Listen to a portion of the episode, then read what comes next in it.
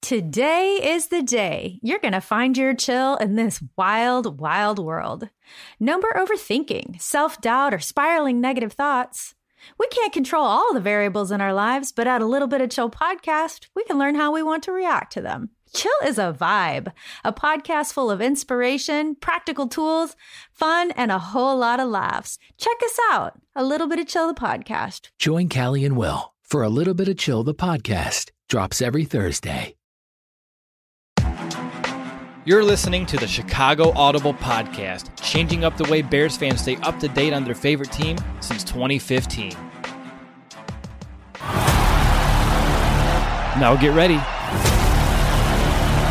Because it's time to bear down.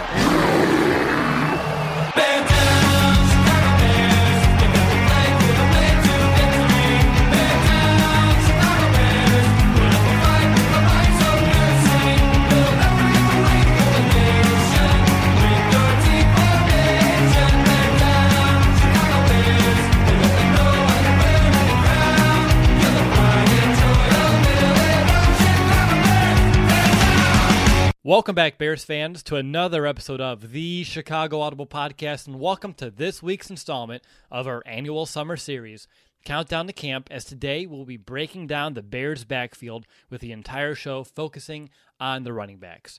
I'm Russell DeWitt, and I'm joined by my co hosts Nicholas Moriano and Brandon Hazlett.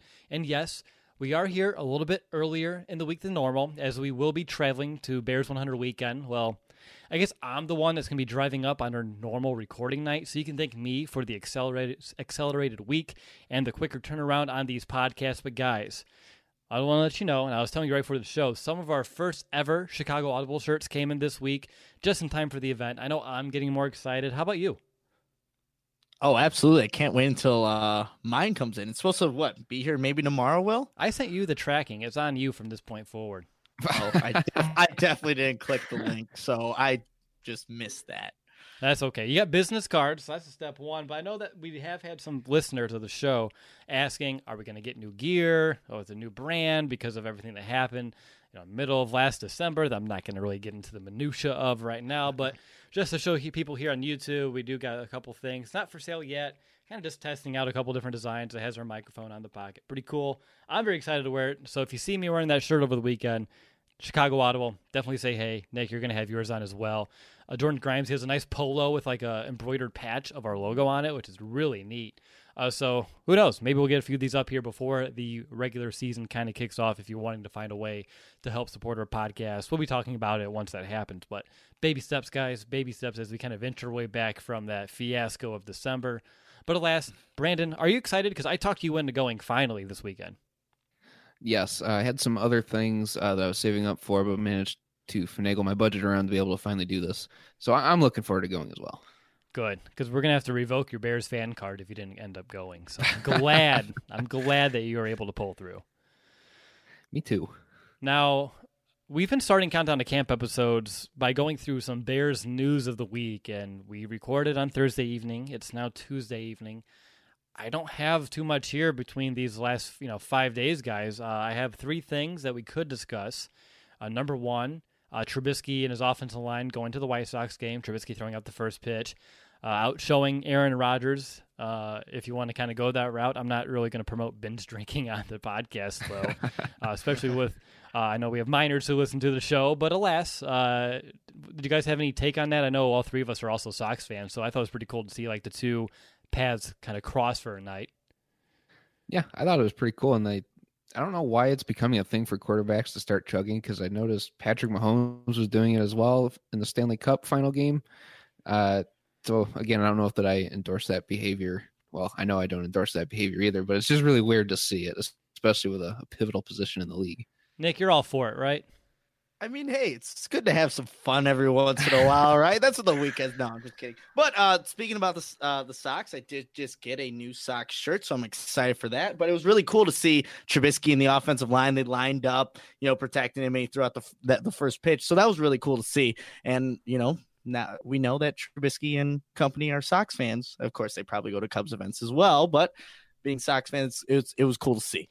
It was, and it was kind of cool to see. Uh, normally, when you see a, someone or even quarterbacks kind of throw out the first pitch, They do it solo. But the fact that Trubisky had his guys go on the mound with them, sharing that moment, that's pretty neat. Shows the camaraderie that they have on this offense, the tight knit group uh, that we've been talking about growing as a culture over the past couple of seasons here at Halas Hall.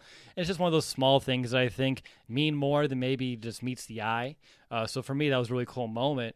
But that wasn't the only cool moment over the weekend. Uh, Matt Nagy went back to Delaware, had the commencement speech, uh, a couple of big takeaways from there. I mean, obviously, he really hit hard on the BU uh, kind of you know mantra that he's been. Does a robot know you like a neighbor? Insurance Corporation will fulfill requests to cover anyone, anything, anytime, anywhere, with most standard algorithm in the order it was received. Please hold. Robots don't know you. We do. At Farm Bureau Financial Services, getting the insurance coverage you need always starts with a conversation. Find a Farm Bureau agent at fbfs.com/protect. It's your future. Let's protect it. Having ever since he came here in Chicago, uh, he had a few extra things, but the one that I tweeted about and the one I really liked is he's going to name a play this year called "Ass Kicking Chicken." And I really hope that that is called Week One, or heck, maybe he saves it up for a playoff game as well. But Nick, did you listen to the speech or anything? Uh, any thoughts about that? Because I, geez, I mean, we all graduated from you know our respective alma maters uh, a few years ago, and I wish I had someone like Nagy out there leading the charge for the commencement speech. Yeah, just I did watch, and you know, Matt Nagy just knows how to speak and be a leader amongst people, and you just hear that in his speech, and he mentions a lot of good things. And the big focal point was just kind of going through adversity. He mentioned uh, the playoff game, and his son kind of bringing that up. Dad, did you call the plays? And yeah, he did. And then the next day, having the big interview with the Bears. So and it all goes back to being you if you you know just are true to yourself that can kind of get you through those uh those adversity moments in your life. So I thought that was really cool for Matt Nagy. And I remember I did tweet about it, just saying the Bears. It makes sense why the Bears are you know relevant again because they have a guy like that who's leading the charge, who's the head coach of this team. So it just all makes sense. But it was really good speech, and you know I'm just proud that he is the the head coach of the Chicago Bears. Absolutely. B, did you catch that at all? If not, no big deal. Uh, I did not. I just caught the ass kicking chicken part and thought it was really funny. So, uh, uh, other than that, I I seen that there was some guy dressed up in the background as like a, a colonial soldier, which is cool and all. And I'm not trying to make fun of like the university or anything like that, but it's hard to take a a commencement speech like that seriously when you don't know the background of the university. So I, I kind of took that as more humorous and didn't take it too serious, so I didn't watch it. okay, uh, so I honestly number one, uh, my second takeaway of ass kicking chicken. I'm, I just had to find ways to bring this up on the show over and over again. Is that KFC with their finger looking good? That's not cutting it anymore. I think they need to talk to Nagy, buy out ass kicking chicken because that that would be definitely worth some marketing uh, points over there. Uh, for that chicken brand. Actually, any chicken brand can definitely take that up. Uh, last but not least, at least on my end, and I can hand over to you guys, uh, the Bears' supposed leak jersey. Uh, Dick's Sporting Goods put out a couple of those Bears 100 jerseys, the new alternate uniform, out on the shelves a little bit early. Uh, it's reminiscent of the 1936 jersey uh, with white jersey, multiple stripes, solid navy numbers. Uh, I know us here on the show really aren't I'm going to say uniform or jersey aficionados or geeks or anything like that nature. But I'm just curious to your guys' general thoughts on it because our Jordan Grimes, who wrote an article about it, and who's our graphic designer, like sometimes like to call him the man behind our brand, uh, really liked them. He actually had a very similar concept himself. I was curious your guys' thoughts because we are going to see the jersey be unveiled Friday night. Not Brandon because he's not showing up until Saturday. But regardless of that fact, Nick, what's your thoughts about that jersey? Yeah, I thought it looked good. Um, and Jordan really did a good job with his uh, first concept that came out, you know, months and months in advance, pretty close to what the actual jersey uh, looks like. So kudos to Jordan on making that. But yeah, I like him. I don't know if I will get a jersey uh, with that. Um, you know, I don't know if I'll get that one though. I really like the orange, and that's the one. If I had to go get a new jersey, that'd be the one I'd get. What player? man, putting me on the spot here. I think I like I, Eddie Jackson would be a pretty dope jersey to get just because that's a guy just ascending, one of the best safeties in the league, and you know he makes plays. All right, and I mean, there's really no wrong answer at this point, which is awesome because three years ago you couldn't pay me to buy a jersey for the Bears. Honestly, uh, it's amazing how the quick uh, things change. Brandon, uh, I don't think we need to hit too much on the jersey yet again. Do you have any general thoughts on it? Because for me, like Nick said, might not be one I buy. I maybe I'll buy it and hang it up because you can have like that 100 jersey. It would be kind of cool to keep. But with like all the stripes on the shoulders and then again on the arms, I don't think I'm gonna be rocking that by any means.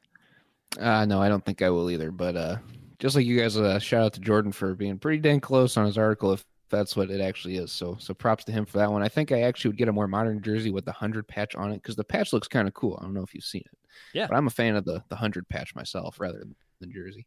All right. Enough jersey talk. Guys, any other news that I missed throughout the weekend? Not really. for I think you hit on everything there. Well, you can tell it's June, can't you? oh Yes. All right. Well, let's get into what we're here for, and that's to talk about this year's running backs. And let's begin with the backs that are returning from a year ago, which there are only two of them. And I want to start with Ryan Nall because really, I don't think it's going to require much of a conversation. Nall joined the Bears last offseason as an undrafted free agent from Oregon State. Uh, he found himself having a decent training camp, kind of turned our heads actually a bit as well. And he had a very productive preseason. He averaged 7.6 yards per carry last preseason.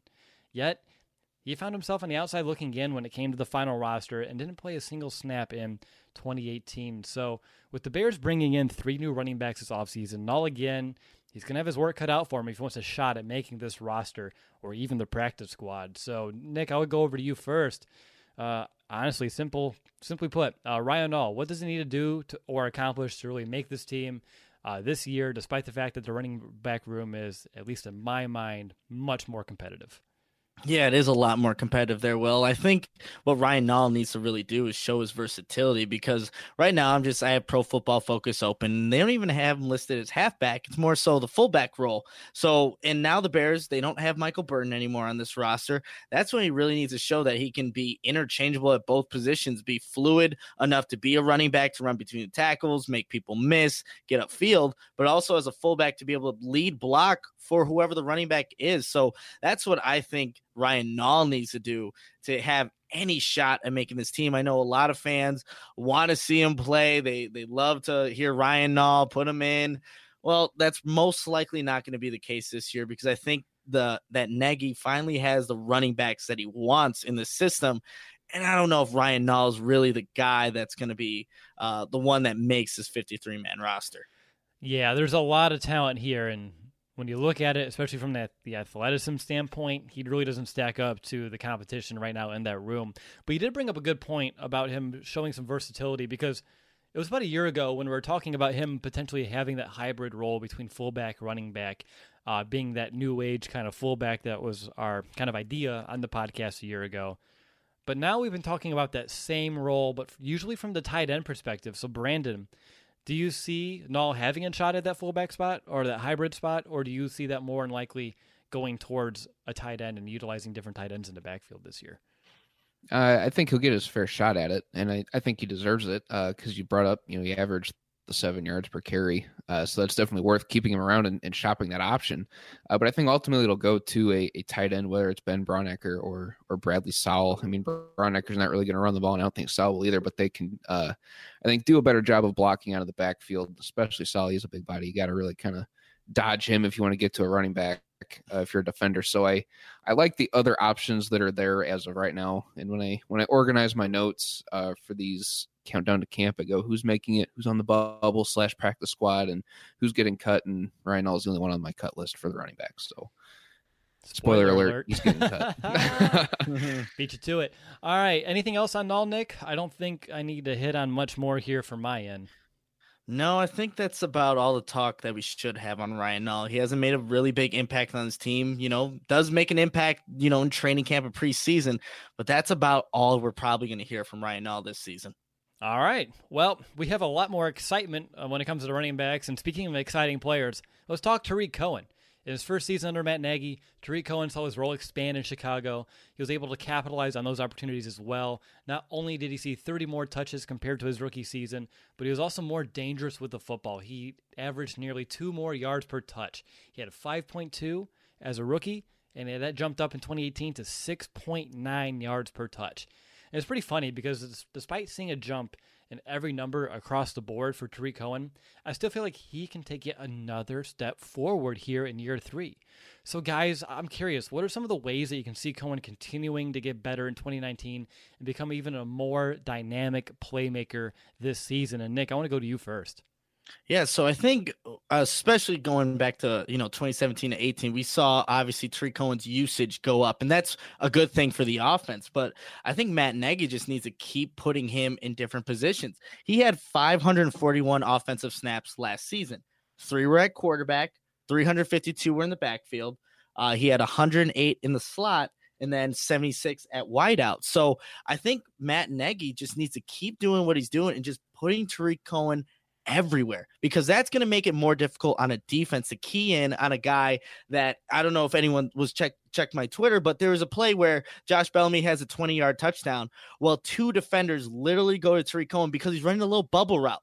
He can be a decoy. He's a factor on every single play because you have to factor for him. So I think Matt Nagy just needs to keep finding ways to get Tarik Cohen the ball. And I think he can definitely expand his role in the running game. He only had 99 rushing attempts. I think that bumps up a little bit more this season, even though the Bears did draft David Montgomery. But I think. Finally, a bed that senses snoring and automatically responds.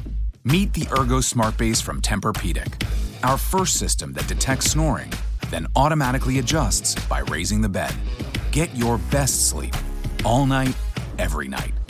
For a limited time, save up to $500 on select adjustable mattress sets and experience the deep, undisturbed sleep of Tempur-Pedic. Get full offer details at TempurPedic.com.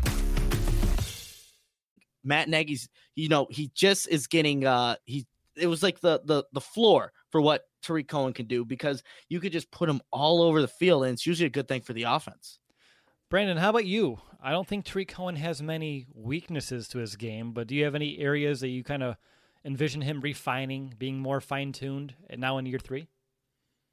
Yeah, I think that uh, he needs to focus more on the fundamentals. He had six fumbles last year so that's something he can mm-hmm. immediately work on and get better as holding on to that ball because there's times where we see he's holding out there like a loaf of bread for someone to take. And I think that uh, I'm on board with both of you guys that I think that Tarik Cohen can still explode to another another level as far as productiveness goes. I think if I'm Matt Nagy, I am trying to focal make him the focal point of the offense, especially to start games. And if they take that away, then so what? Then you have Allen Robinson, Trey Burton, David Montgomery, so many other weapons on this offense uh, that then the offense can be more balanced that way. But until the defense shows that they can stop Tarik Cohen, I'm giving him the ball or finding a way to get him the ball as much as I can because there were times last year too. Uh, I think back to the playoff game most notably. Uh, you know, some of it does come down to coaching and quarterback play where Tarik Cohen didn't really get the ball and was a non-factor in that one. Uh, so Matt Nagy really has to do a better job of figuring out a way to get him the ball and making him the the center point of this offense. And from there, I think he can explode and he's going to make everyone else better because he's such an explosive playmaker.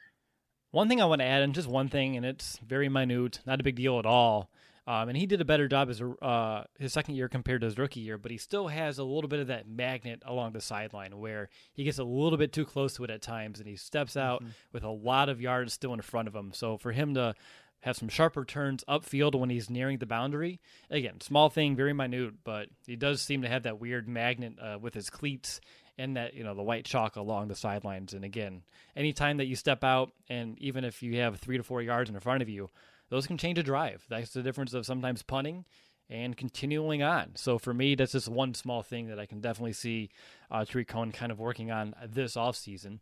Uh, moving forward, and one word you're going to hear throughout the show and probably all season long when it comes to the Bears' backfield uh, is going to be crowded. And Nick, I know that you you tweeted it out. I just wanted to promote your Twitter again because I know you can't get enough of it. Um, but I just want to know. You've been thinking hard as to what the workload is going to be for all the running backs this year, but we'll stick with Cohen here. So just one guy. Uh, what kind of role do you envision for him? A bigger role, a smaller role, the same? Because for me, I have a hard time really seeing it diminish really in any regard. So I'm curious, what kind of role do you see him having?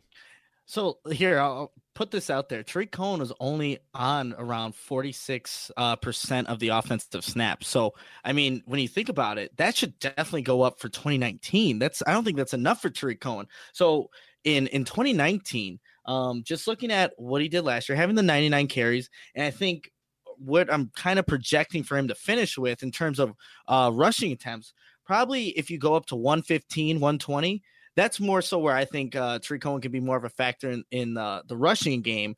But receptions wise, I mean, he was uh, tied for first among running backs with 15 receptions in the slot, according to Pro Football Focus. So I still see him being uh, having a big impact in the receiving game because, like I said, he he lines up in the slot or at wide receiver what is that about 180 uh, 195 times there. Did mental math there that was tough. Uh, so i think he could definitely uh, just with this offense probably getting more opportunities this season.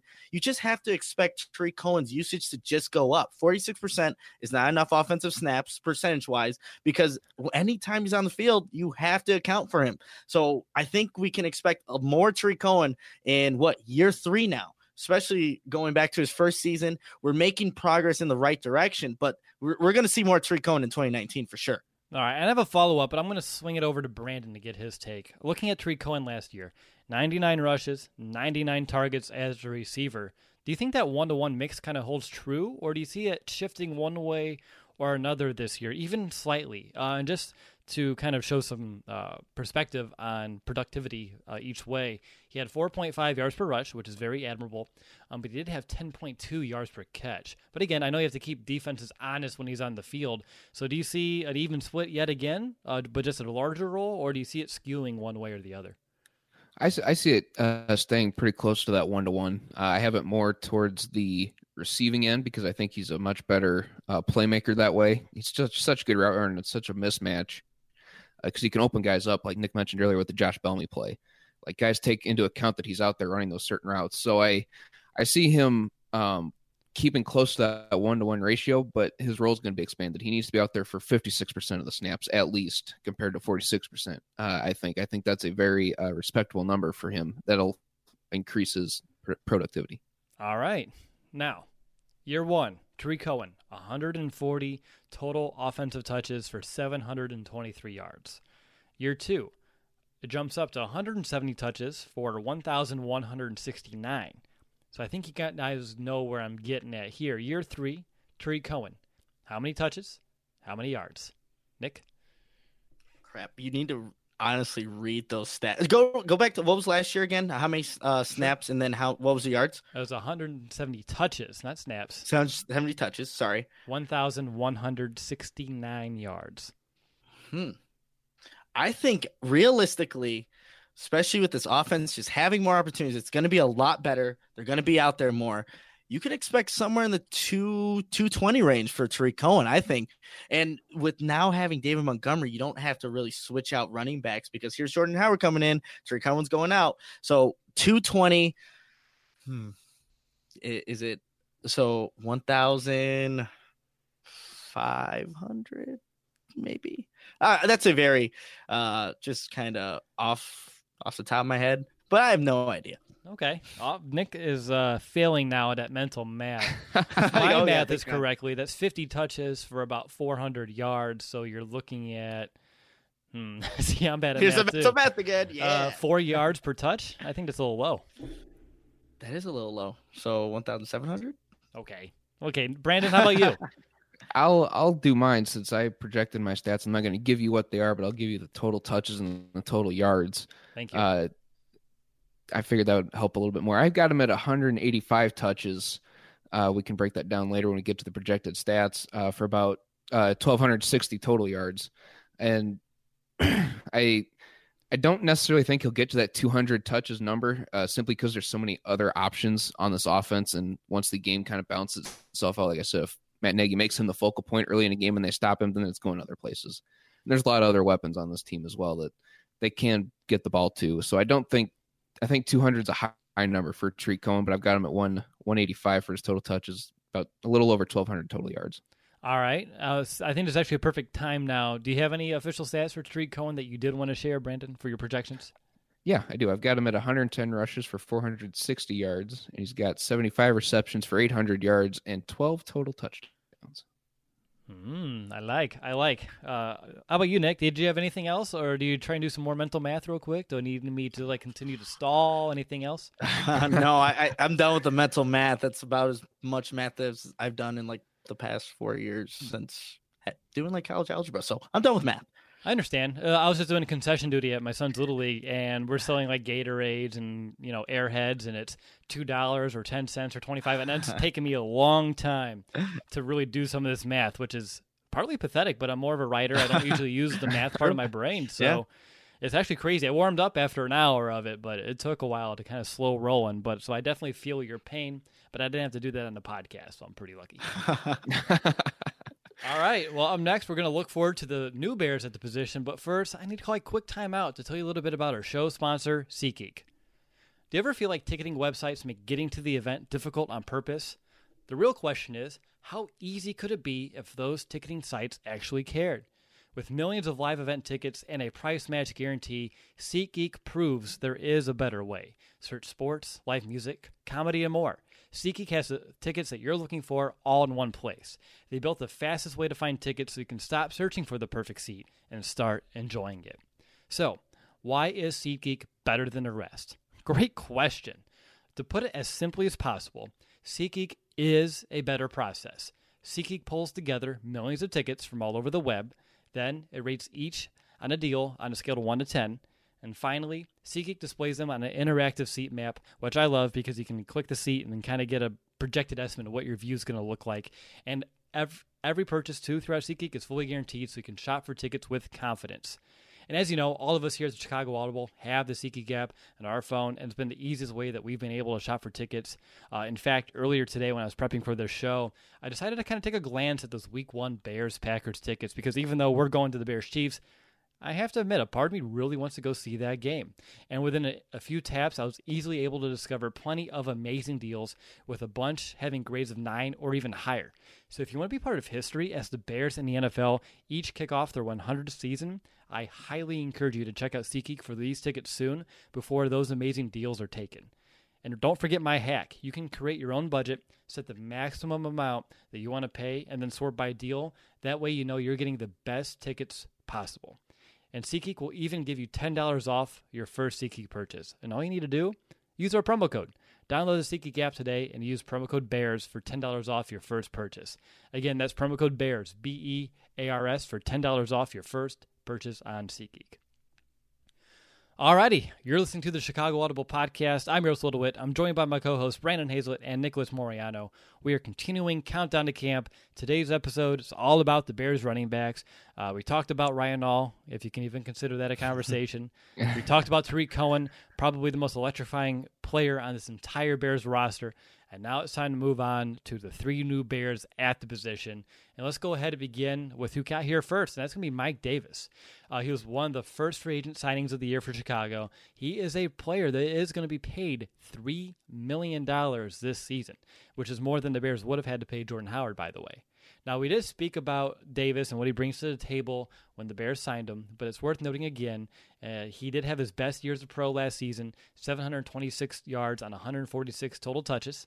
And yes, that is very identical to Tarik Cohen's 2017 numbers. But don't let that fool you because Davis and Cohen are two entirely different types of running backs. So, guys, let's begin the Mike Davis conversation with a refresher. What kind of back is Davis? AKA, what are some of those physical tools that you're expecting him to bring to this offense in training camp and in the regular season? And let's go to Nick first.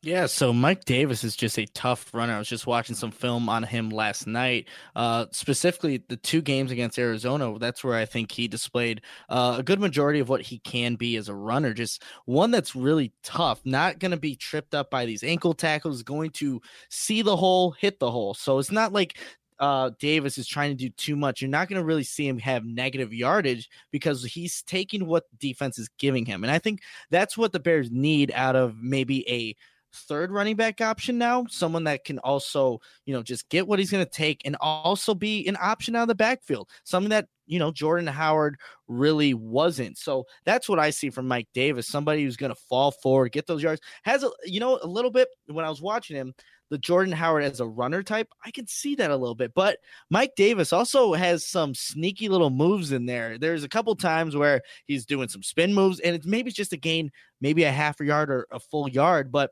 every yard counts. And there's times where he's he's a bigger back, where there's a DB coming off uh, the line of scrimmage unblocked and he's just jumping sideways horizontally to kind of avoid him. So he brings a little bit of elusiveness to him. But that's what I saw out of Mike Davis as a runner and just as a football player, someone who can do a little bit of everything, but he's not, I would say, great at one thing. Yeah, you said it pretty well. I know that uh, they talked to the Bears uh, running back coach Charles London, and he kind of uh, mimicked a lot of that what you're saying, but primarily about how he's very difficult to bring down, very good at breaking tackles. He's a very tough runner. Uh, Brandon, anything else about Mike Davis uh, that you want to kind of bring up here on what he does bring to Chicago? Uh, not really. I mean, Nick touched on a lot of things, so I don't want to echo what he said because I do that I think more than I should anyway. But uh, he he is also a decent receiver. He had almost 30 receptions last year, so he can be used in multiple ways, not just the Jordan Howard ish between the tackles type of runner. He he also has some decent hands, so I'd be looking forward to see how they utilize him in that way too. Wow, I'm surprised he didn't go this way, Brandon. Uh, it's not really a physical tool, so maybe that's why he didn't go here yet. Um, but one thing he does bring to the table, one thing he does provide this offense is ball security. Uh, no fumbles mm-hmm. last year, uh, only one in his entire four-year career as well. Uh, so those are numbers that obviously uh, you know perk us up a little bit. Uh, anytime you can have playmakers on offense that are also very secure with the football, good things usually do happen. Uh, Nick, oh, right back to you though. Is there anything that you're hoping that Davis can improve on this offseason as he kind of enters? well, you know, I was going to say Chicago again, but I guess the Bears. You know, I, I, it's not that what I want to see Mike Davis improve on. I think what you see is what you get out of him as a player. But I don't want to see him because he did say, and this was in Brad Biggs' article, uh, Chicago Tribune writer. He says he expects to see a little bit more production here in Chicago. I don't want to see him maybe take these opportunities and try to do too much with them, right? Because yes, he's getting paid now, but I think what the Bears really want out of him is what they saw in Seattle someone who's just going to execute the plays right, not look to bounce things out. How personalized can a financial plan be when it's created by one of those robo advisors? Plugging in standard algorithm to calculate insurance need and future wealth of random human client. Robots don't know you. We do. At Farm Bureau Financial Services, getting to know you always comes first. Together, we'll create a financial plan based on your specific goals. Find a local Farm Bureau advisor at fbfs.com/protect. It's your future. Let's protect it. Outside, maybe get negative yards, but take what's in front of him. So I don't want to see that from Mike Davis. Now he's with his new team. Obviously, you want to try and impress, but play within your abilities. That's what I want to see Mike Davis continue to do. And I think I think he knows his role. I know he said he expects to see more than the 112 carries that he got in Seattle, but honestly, when I'm looking at how this is going to be distributed, I don't know if he gets that just with the two running backs that are ahead of him. So I just want to see him stay within himself and not try to do too much when he does get his opportunities. So if I can summarize everything you just said into two words, it would be BU. It would be BU. All right. Uh, Brandon, over to you. Uh, 2019, Mike Davis, what would be, in your eyes, considered a successful season? So I've actually, I was kind of, I seen Nick's tweet just to promote his Twitter page a little bit more, uh, where he had the had the the GIF of the guy doing the math instead of trying to figure out where all these guys fit in as far as carry wise go. And I actually have Mike Davis getting more rushes uh, than Tarik Cohen. I think his running style really uh, plays a hand in that. Uh, his size, his ability to run between the tackles. I have him for 130 rushes uh, for 475 yards and 20 receptions for 160 yards, five total touchdowns. Uh, that's kind of what I've been projected at, and I think that would you know be a successful season for him as well because he's never seen those type of, of numbers. Like he had 112 carries last year, as you pointed out earlier. Uh, but I, I think that if he can increase the bulk, I'm not sure that he's necessarily going to be that feature back because he's never seen uh, that type of load be put on him. So I'm not sure that he really gets that. But the opportunity is there. If he can get it, then go get it. Uh, but I think Oops, we may have lost Brandon. I wonder what Brandon time. think. Oh, there he goes. Hi, Brandon. Did I quit? You did. Did I quit? oh. so you were you left off at saying you were thinking, and then we just don't know what you were thinking. Okay, well, I, I was thinking that since he's going to be the most experienced uh, veteran running back on the team, uh, that that's going to play a hand for him early on in the year as far as getting more touches and more carries that nature. And then I think if there is going to be a feature back, then it will be David Montgomery, who I assume we're going to talk about next. So I'll I'll leave it at that. Okay. How about you, Nick? In terms of, you know, Mike Davis and your expectations, I think Brandon's numbers, I don't think they're high per se, but I think they're high for you. Am I right? They are high for me, and the only way I really see Mike Davis maybe getting to those the carry numbers is if David Montgomery is not able to transition as well as maybe uh, we were all expecting here. But so I have him around pegged around 85, 90 carries. And if he can replicate the numbers that he actually put up with Seattle last year, that'd be fine with me. I deem that as a successful season. Um, he had a 112 carries, 514 yards, and a 4.6 average yard carry and then four touchdowns. You can reduce the number of carries, but still keep that same production. I think that's great out of a third running back. So um, that's what I'm kind of expecting. Not as much carries, just because I think David Montgomery.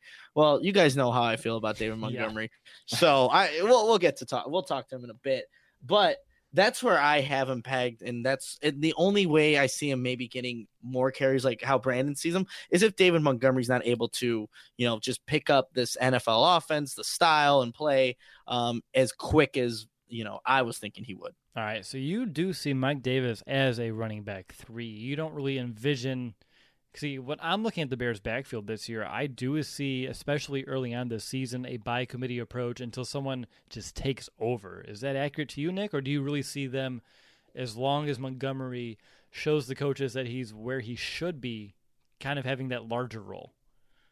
Yeah, I, I just envision Montgomery being the guy from day one. Uh, he's going to show what he can do. Uh, I mean, look, I, I, wrote a whole entire article about him being the perfect RB. I think he's going to take full advantage of right, right when training camp starts. You'll see what he's able to do. It's that really being elusive, and that's what Nagy wants. Someone who's elusive and catch out of the backfield. That is David Montgomery. So I I just uh, have him pegged as being the day one guy, and we'll see how Matt Nagy kind of fluctuates the running backs um, as the season goes on. All right. Well, Scrolling through my notes, next up is David Montgomery, someone we have not talked about at all yet on this podcast. Not that we're excited by any means. Um, but Montgomery, of course, he's not just a final component of that DMC backfield, um, but he also can be the future at the position here in Chicago. The Bears invested heavily in him, despite no picks in the first two rounds, as they traded up to use their first pick on the Iowa State running back. And now I know we had ourselves a hefty instant reaction show on Montgomery as soon as he was drafted, and we have spoken about him on this podcast since. But Nick, I want you to go ahead and give our listeners the Spark Notes version of what type of running back Montgomery is, in case they are new to the show. Yeah, Spark Notes version. So it's a guy that is elusive, has great balance after contact, great vision, catching ability, just really what Matt Nagy kind of envisioned as the premier running back in his offense. So that's what you're going to get out of Montgomery. Someone that can really do it all, uh, versatile. You can line him up in the slot if you need to put him out wide. He's capable of running routes, but he's a really good runner. And I think just with this Bears offensive line, as opposed to what he had at Iowa State, which wasn't really much, he's just going to have a lot more opportunities to get to that second level and really show that elusiveness. You know, he he forced the most missed tackles among running backs last season. That's exactly what he's going to bring to the Bears. Someone who can create on his own if there's nothing there in front of him. So that's kind of the Spark Notes version of David Montgomery, and he's just going to be an exciting player to watch for this Bears offense. And I'll say it, Nick. If you want a full version of David Montgomery, head over to our blog, scroll down a few pages, and you'll see my article. And who knows, maybe I'll tweet it later you can you can follow me at Nicholas Moriel because we've been talking about my Twitter like the entire day. So there it is. Brandon, I'm gonna play a game real quick. Uh, you have a five word limit. What excites you the most about David Montgomery? Choose your words carefully. Hmm. That's one. Uh oh. That's, oh, that's three. That's three. You're all you're done. that's, We're done. All right. That's what uh excites Brandon about Montgomery. I'm willing to give you a second chance if you're up for it. And again, use your words carefully. Yes, because hmm, uh oh, I'm done. This isn't exactly the five words I had. In mind. I in guess you're done again, but I'm going to be nice. Okay, I'll take a third time, a fourth time. Explosive playmaking, slippery feature back. Thank you. Ooh, Much yeah. well worth the wait. Well worth the wait and the couple of fumbles there. I think you had more than Tarik Cohen had all last season, which was a big number Pretty close. if I remember correctly. Six. It was all right. I only uh, took four times. It only okay, fine. You beat him by two. um, but okay, getting back to some uh, more serious stuff. Uh, Brandon, as we've had some time to kind of reflect on David Montgomery, look at what he did in college, project him over here to the pros. Do you have anything that you want to see him either clean up or something that you want to kind of see him uh, fortify here in Chicago this like at training camp? Yeah, something I really want to see him uh, improve on is his breakaway speed. Some that's not really like a, a strength for him. He gets it into third gear when he gets out there to the open field, but he really struggles to get into fourth and just take it back to the house. There are guys that will catch up to him, and that's something I think he can really improve on because uh, the NFL speed is a little bit quicker than that in the Big 12 uh, of a weak defense. So I, I think that that's something that he can improve on, and that would definitely help him, but it's not necessarily something that's imperative to him having success in this league because he's going to be able to break tackles and he's going to be able to uh, create the opportunities like Nick said. The one thing I worry about him is having that little bit of rookie Tarik Cohen where he tries to do too much. I could see that being an issue here, and that may be why he doesn't get the start right away instead of being Mike Davis, like I was alluding to earlier. Uh, but if he can just, you know, let the game come to him, uh, work on his speed a little bit more, uh, then I think that he'll be set up to have a really good year. What about you, Nick? Anything further on Montgomery that you really want to kind of see him take another step in? Yeah, so I think the big thing, especially for rookie running backs, is being able to block, especially on third down situations, and that is something that Montgomery can really uh, improve upon. Um, you know, coming into his first year with the Bears, there are times where he kind of just lowers his head, uh, will lean with the shoulders. So I think that's going to be fundamental for him to one show that he can be the feature back and just be a capable and reliable running back in, in Matt Nagy's offense. So blocking will be the biggest thing that I want to see Montgomery improve upon from you know Iowa State to now with the Chicago Bears. Right, a pretty big asset out there, number ten. Uh, so you got to make sure you're protecting him at all costs. Which, to my uh, to that point, that could be a reason why you see someone like a Mike Davis earlier on this season. Nick, maybe. Correct. All right. All right. So moving forward, and I'm very curious your thoughts on this, and you can take this really any way you want it. What kind of numbers does Montgomery need to produce as a rookie for you to call it a success? And again, is it going to be like a thousand total yards? Is it more? Is it less? Or maybe you're looking at uh, yards per touch. I'm very excited to see how you guys want to take this because, again, there are multiple ways to kind to uh, establish some value. So, Brandon, you're up first. So Jordan Howard last year had more than half the team's carries. So this wild card group, you know, we went from tight end being, you know, the weakest, wide receiver being the strongest, to what I'm calling the wild card group with these three guys, uh, these three new guys, uh, entry Cohen. Um, I think that this wild card group is, you know, they got some big shoes to fill because we were used to having that running back get a thousand yards, you know, the first few years and fell just a little bit short last year. So I think Montgomery's going to be that guy that really takes that opportunity. I've got him pegged for 200 rushes, 885 yards, hauling 10 receptions for 75 yards with 10 total touchdowns. I think that he, once he gets settled in, lets the game come to him, uh, then he'll be able to succeed. And, you know, that'll be after the Mike Davis experiment in the first couple weeks. I think that Montgomery is really going to be the guy that really takes over that, that uh, running load. I would, well, yeah, that's what he's doing in the backfield, that running load. There goes Brandon thinking out, well, talking out thinking loud. out again. loud. Talking out loud. Yes. Uh, how about you. Nick? When it comes to numbers and David Montgomery, where do you kind of see it all come into place? Yeah, so I was just kind of looking at, you know, what rookie running backs did last year in terms of attempts, because I think that's going to be a big thing with this Bears offense. How many attempts is each guy going to get throughout the season? And just to throw out some examples, Phillip Lindsay from Denver Broncos had 192 attempts. Barkley, you know, being a first round pick, had 261. Uh, Kerryon Johnson 118, Nick Chubb 192. I think Montgomery, um, not going to have that 250 that Jordan Howard had, but I think I envision him being that feature back that Matt Nagy's just going to utilize. 225 and i know i said initially i don't think he's going to get a thousand yards rushing but i think he can do it. I really do. Um i think he can get to that thousand yards in his first season especially if he's able to pick it up pick up this offense in the nfl game like as as i'm envisioning him doing. So 225 maybe a thousand yards um if you can get eight touchdowns i think that's look that's already a great season, but that would show why the Bears moved up. That's why they envision him being the guy that can replace Jordan Howard. So it's like he never left. You're just picking up the running game, and the running game is improving. And you're able to keep Tarik Cohen on the same field at the, on the field at the same time. So that's where I have David Montgomery. Um, if he can get those numbers, I think that would be great for this Bears offense. Now, as Nick- we go ahead, go ahead, B. I, got- I got a question for Nick. Uh, how much mental math did you do before the show?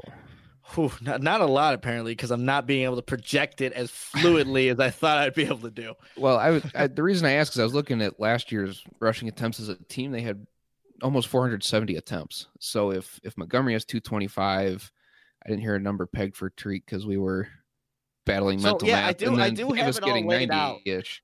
Okay, So I, I was just curious because I didn't- Montgomery 225, Cohen 110, Davis 80. Then you got to factor in for Trubisky. I think he had around 60 60-ish last year. I'm at Right. 50 and then everyone else uh 15. So there were receivers that had it. Keem Hicks Okay. had a you know rushing attempt. So and that comes out to 480, which would have been third in the league last season 2018.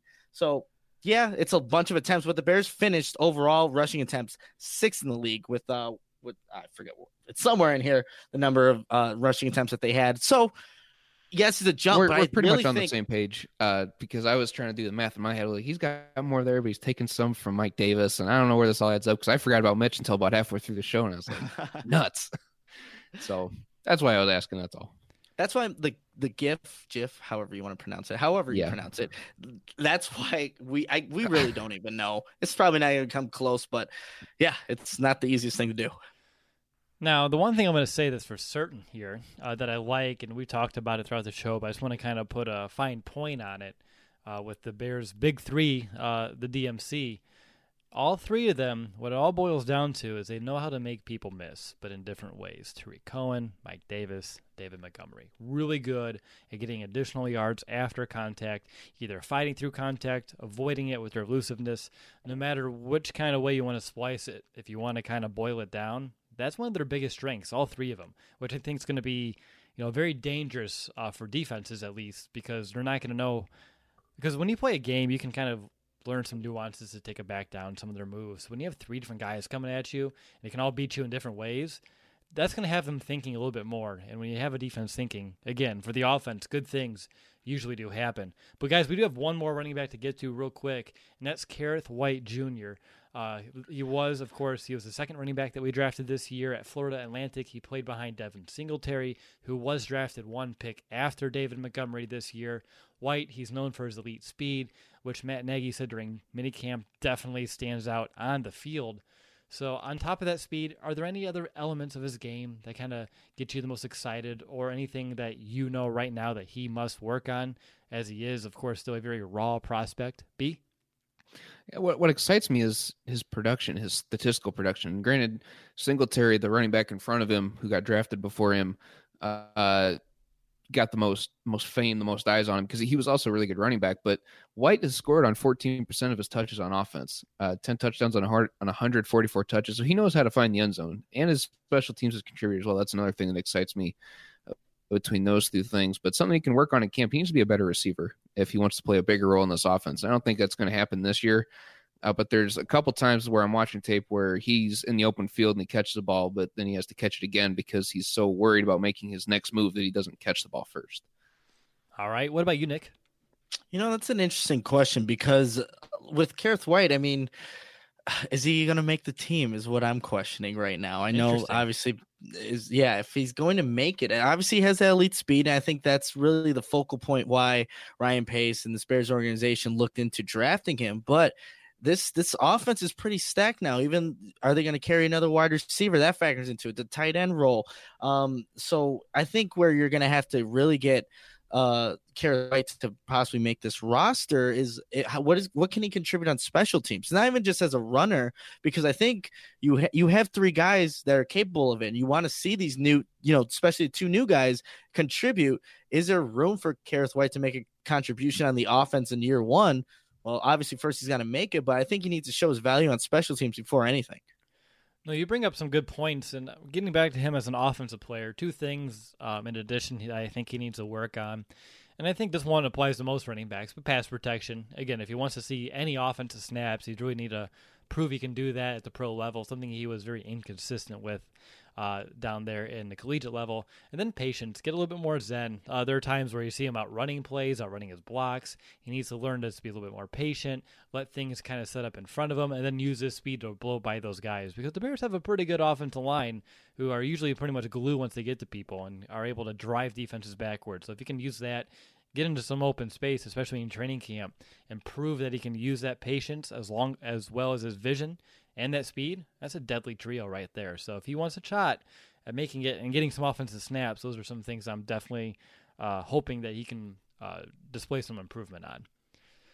All right, guys, but it is time to make it official. Nick, you just kind of alluded to it. How many backs make the team? Who's on the practice squad? Uh, I just want to note the Bears did begin last season by keeping three backs to start, but they did bring up Taquan Mizzell as the season wore on and did move up to four running backs. So it is kind of a fluctuating situation. Maybe they do it again. Maybe they change it up this year. But Brandon, let's go to you first. And I think you already spoiler alerted this about 45 minutes ago. Yeah, about who's getting cut. That's right. No, uh, I do have Kerrith Whyte making the practice squad. I think it's going to be very tough for him to make the active roster. Uh, there's just so many weapons, and they were so deep at so many positions. It really comes down to who they want to keep at what position. I think that Whyte is one that you can't really let go just because he's so fast and explosive, and he's a really good uh, kick returner as well. So that's something you know that that value uh, that Nick talked about earlier on special teams, proving himself. I think he's kind of done that in college. He's just got to translate that to training camp now. Uh, so then I have Run DMC uh, as my big three in the backfield, which is different than Run DHC, who's on defense. Uh, these are three guys. That's just one. All right. What about you, Nick? yeah, right now I have uh Tarik Cohen, Mike Davis, David Montgomery making the 53 man roster. And Kerrith Whyte will put him on the practice squad. I just think that um when you look at it, I, when they brought up Tyke uh, Mizzell last year, I wonder if that was more so because Matt Nagy knew that Jordan Howard, he knew what Jordan Howard was as a player. So you have to supplement that by getting somebody who's can be, you know, quotes, be more productive in the passing game. Granted, Mizzell did have a receiving touchdown in that game against Detroit on Thanksgiving, but now Matt Nagy has David Montgomery, some guy, uh, uh, Mike Davis that can catch out of the backfield. So I don't know if you necessarily need as many running backs now. So I think the three will make it, and then Kerrith White will make the practice squad. All right. Uh, for myself, I have White on the active roster, but obviously I would not be surprised if he does get you know practice squad. I think if he displays too much speed in this preseason, and we all know how much uh, speed is coveted in the NFL, and he shows teams that he could maybe be uh, an impact on their roster with maybe a more depleted running back core than what we have here in Chicago. He'd be someone that teams would easily snatch up during uh, being on the practice squad. So that depends, though, because you have Emmanuel Hall. We've talked about Dax Raymond at tight end as well. Really depends on where these bottom tier, low draft picks, uh, you know, those priority undrafted free agent signings kind of lie. And right now, I see Kerrith Whyte due to his speed and potential, and the fact that I don't, I think people will want to scoop him up right away. I see him making the active roster uh, for that reason. Again, the fullback, and we haven't talked about this actually for a couple weeks when we probably should have, um, but that fullback being gone does open up an extra roster spot somewhere. It could go to tight end, it could go to receiver, it can go to running back. So right now, and I'm not going to say that spot's going to Kerrith Whyte, but Kerrith Whyte, at least for me, I do have making the roster, and I do have Ryan Nall yet again on the practice squad. All right, guys, time to wrap up the show with a, a handful of our big picture questions. And yes, we are going to start with some over under because you guys have been loving it each and every week. So to kick things off, over or under 2,000 total rushing yards from the running backs. And just to put it in perspective, the Bears as the entire team, adding in the receivers, Akiem Hicks, Mitchell Trubisky, had 2,003. But I'm asking from 2,000 yards on the ground just from running backs. Brandon, over or under? Just from running backs? Mm-hmm. I'm going to say under. Okay. What about you, Nick? Yeah, you know, I'm actually they may just get 2000, it, 2001. Uh, but if if you know Montgomery has to get the thousand, if you project maybe 600 from Cohen, 400 uh, from Davis, math there for 401, that's 2001 yards. So we'll we'll give them over the 2000. All right. Over or under 15 rushing touchdowns from the running backs. 12 last year, uh, just for perspective purposes. And Nick, you're up first. We're gonna go over. I think that this running back group, I think the running game in general is gonna be a lot better. And Matt Nagy, instead of being, not that his creativeness is a bad thing because it's definitely a good thing and it helps the Bears, but you could be a little bit more traditional down there with the running backs that you have and just run the ball in and hopefully get some you know big plays as well. But I think you can get see over 15 touchdowns. Okay, B. I agree. We can go over 15, especially uh, with some spread sets. Uh, we get David Montgomery, Tarik Cohen back there, uh, open up a lot more running room up the middle. And once they hit those holes, man, these guys are going to explode through them. And I think they can easily get more than 15. Awesome.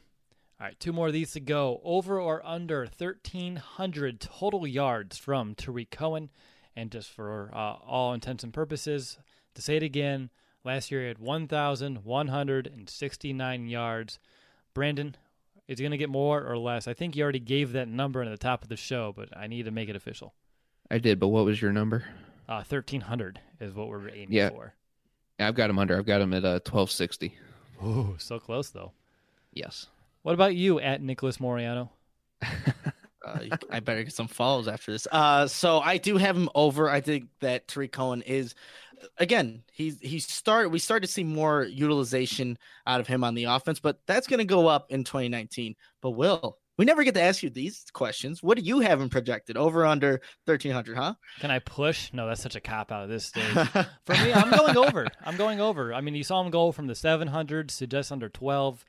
Uh, so for him to only go up 150 total yards, I mean, that's easy. That's easy for Tarik Cohen. In this role, this offense this year, I'm definitely going to go over uh, 1,300 total yards. Thanks, Nick. I appreciate being included sometimes.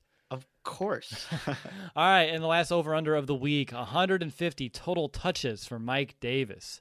Uh, last year, 146. So does he have a very similar role one way or another? Brandon, you're up first. Um, total touches? Total touches.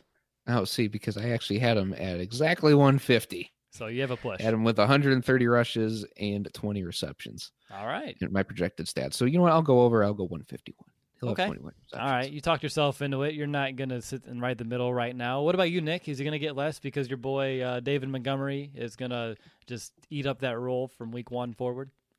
Oh, absolutely. You already know, Will. My uh, so he's going to be under, and I had Davis projected what around 80 rushing attempts. So I don't know if he's going to you know make that up in the receiving game. So I'm going to go catches. under. Yeah, that's not not, gonna going to happen because David Montgomery's taking over starting week one. All right. All right. I have a couple fill in the blanks this week. I'm actually excited to see where these go. So, fill in the blank. Uh, the running back that will lead the group with yards after contact is Nick Do I do I have to say it? David Montgomery. B. Three Cohen. All right. And the last one. This is the one that I was actually very excited when I thought about this one earlier today. The running back with the first carry of 2019 will be blank, and the back who gets the final carry of the season will be blank. Brandon. First will be Mike Davis. Underwhelmingly. I was going to Uh, say. so I just felt all the air go out of all three of our rooms. yes. Uh, and, and the last will be Tarik Cohen. All right. What about you, Nick? Is it going to be David Montgomery? David Montgomery? It's going to be David Montgomery, and then it's going to be Mike Davis. Unless Taquan Mizzell gets a carry and somehow makes it. I was going to say he's on the team. uh, well, he's a wide receiver now. And We already said no shot last week. Oh, that's right. So he, he somehow made it back in the running back episode. So it's going to be Mike Davis. All right. All right, guys. Each week I ask you, what is your confidence level at the position? Uh, last week, I think we were all in the nines or higher. Tight ends, we're all kind of in lukewarm water. So, Brandon, when it comes to confidence level of the running backs, you classify them earlier in the show, if I'm quoting you correctly, as a wild card kind of bunch. So, what does that do for your confidence as it stands here in the first week of June? With two rookies being drafted, Kerrith Whyte and David Montgomery, we know they're explosive, uh, slippery guys. And Mike Davis, who's more between the tackle but doesn't really have a whole lot. And Tree Cohen, we know what we get, and we think he can do more. Uh, overall, I'm going to put my uh, confidence level at an eight because we know what Tarik Cohen can do. Uh, we know Mike Davis is going to be reliable. He doesn't have any fumbles, and we know that David Montgomery is the guy uh, that's that's going to be able to create opportunities. So, without really seeing much of these guys in person, I'm putting it at an eight. Interesting.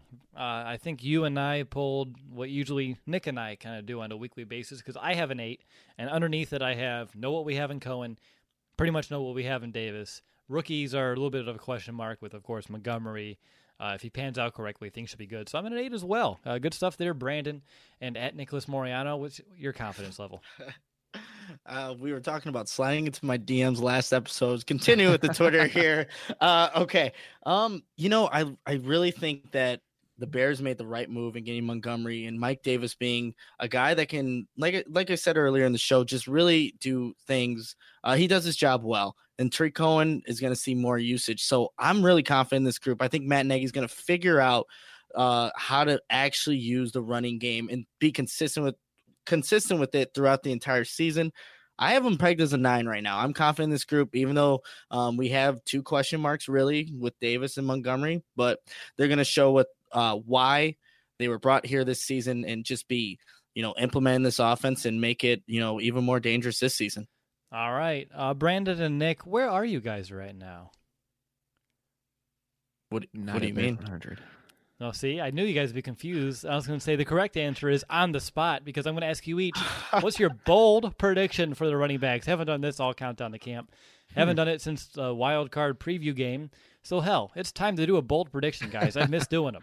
So, Brandon, what's your bold prediction for the running backs?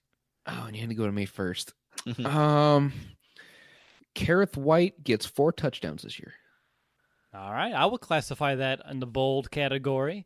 Maybe like that semi-italic bold, but bold. well, I've had some very weak ones in the past, so I tried to do something a little outside the box. I appreciate it. That's a good one. That's a really good one. What about you, Nick? Got to stick with uh, my love for David Montgomery. He is the offensive rookie of the year this season. wow, wow. I like it. Yeah, that's bold. So we'll see. We'll see what ends up happening there.